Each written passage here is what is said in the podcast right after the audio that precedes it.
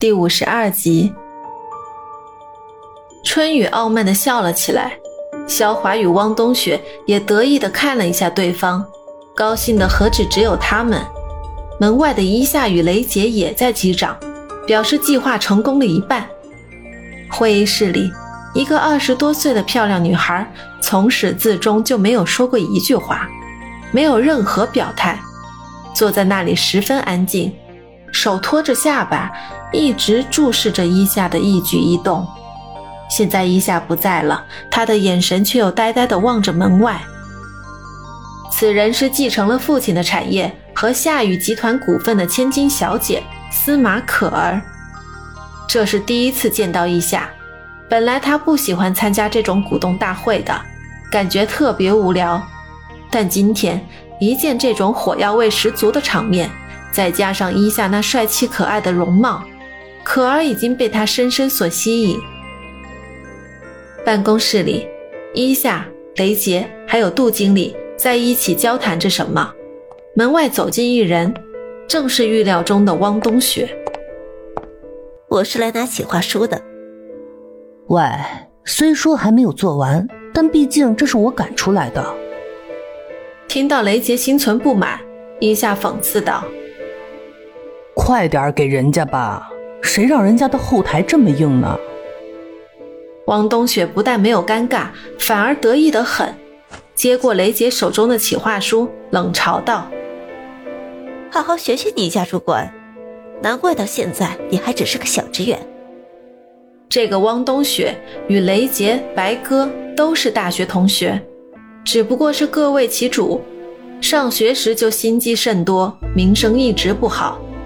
汪冬雪这次的如意算盘真的实现了，以后大家的日子都不会好过的。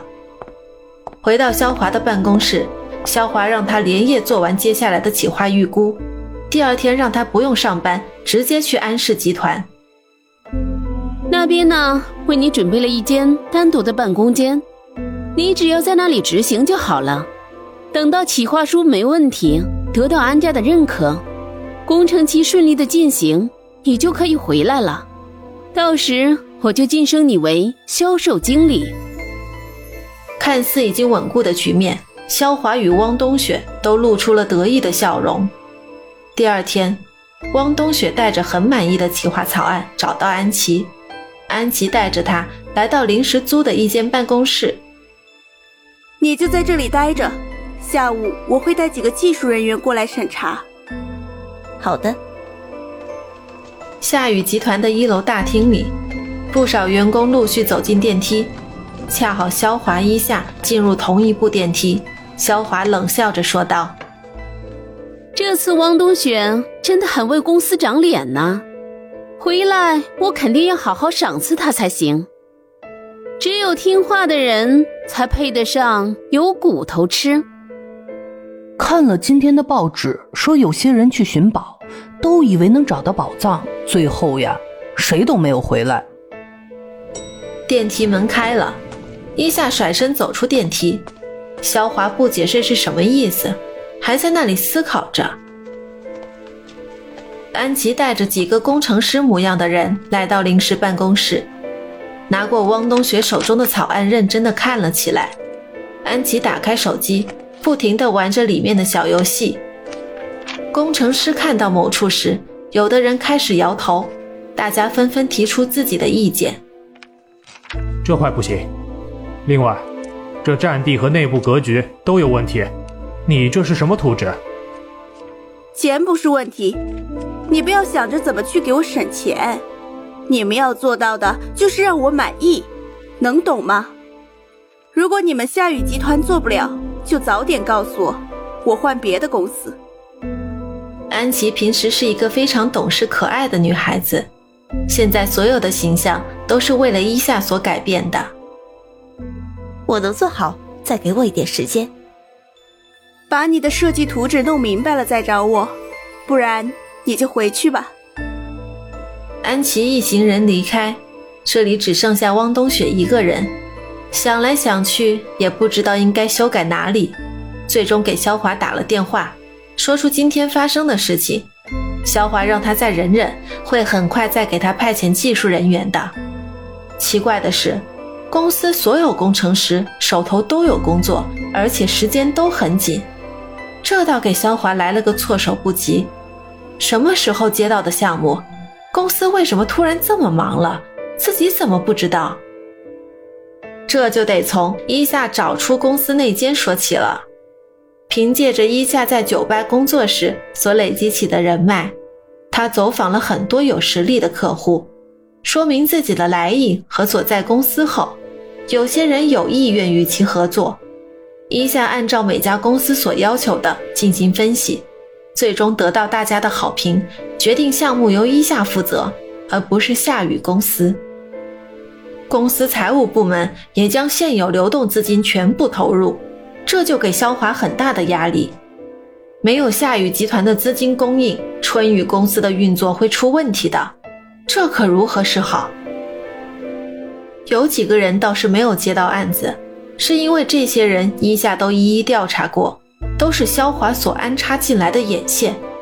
就算是这样，安氏集团的一笔大单，总比你们这些小案子要强很多吧？肖华集中全力去帮着汪冬雪，这样一来，一招釜底抽薪就大功告成了，公司内部算是清理干净了。一天天的过去，汪冬雪那边始终没有什么动静，不知道安琪小姐为什么一直不满意，总能挑出漏洞。肖华在路过走廊的时候，刚好偷听到伊夏和雷杰的谈话，他轻声凑了过去。对话的内容听得一清二楚，这下可急坏了肖华。组长，对不起，我一时疏忽，把草图和方案给做错了。开始我以为安琪小姐要的是商贸一体化，所以我设计的还是以商场为主，四层往上才是办公间。现在可怎么办呢？伊夏表情很无奈，安慰他说：“相信汪冬雪可以修改好的。”你们都是设计专业毕业的，想必他的能力不会低于你。浪费他这么多时间，最终拿出一个错误的计划。生气中的肖华回到办公室，拿起电话打给了汪冬雪，告诉他草图必须完全修改，做一个环形的办公大楼，商场图纸全部删除。这下工作量可大了。一下在桌前玩弄的转笔。看到肖华来访，伊夏起身问好。肖华叮嘱道：“如果安氏集团的账款打过来，立刻通知我。”这不是要和财务部说吗？为什么来找我？我只是告诉你一声，不要什么钱都动用。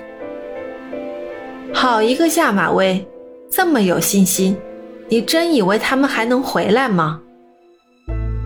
这些天里。公司不再冷清，由伊夏亲手接的订单出奇的多，而且都是最合理的规划，每一项都是很有利润的。资金严重不足，白哥的提醒让伊夏想到还是有疏忽的地方。在会议上，大家都表示要感谢一下，同时肖华也说到，现在公司面临的很多问题，比如现在几项工程要一起动工。后勤不能做全方位保障，广告部也陷入难题，公关部更不用说了。由于里面基本都是肖华的人，在这些计划里，基本废除了公关部门的作用。不如放弃几个合同吧。有人开始提出反对的声音，也有人担心银行上的问题，觉得这样会拖垮公司。众人中，司马可儿表现冷静。以前来开股东大会都是卖呆消磨时间的，现在过来纯属是来看看伊夏那漂亮的小脸蛋儿。几分钟内，伊夏再没说过一句话，可儿知道他是陷入绝境了，这才第一次在会议上发言。我先说两句，我接手父亲的股份后，一直是你们说什么就是什么，表决的时候可以忽略我。我不投赞同票，也不会反对。但是今天，我觉得我手中百分之八的股份有理由表示一下我个人的观点。这已经算是中型股东了，大家都没有意见。可一个对于商业没有任何经验，二十多岁的少女来说，她能提出怎样的建议呢？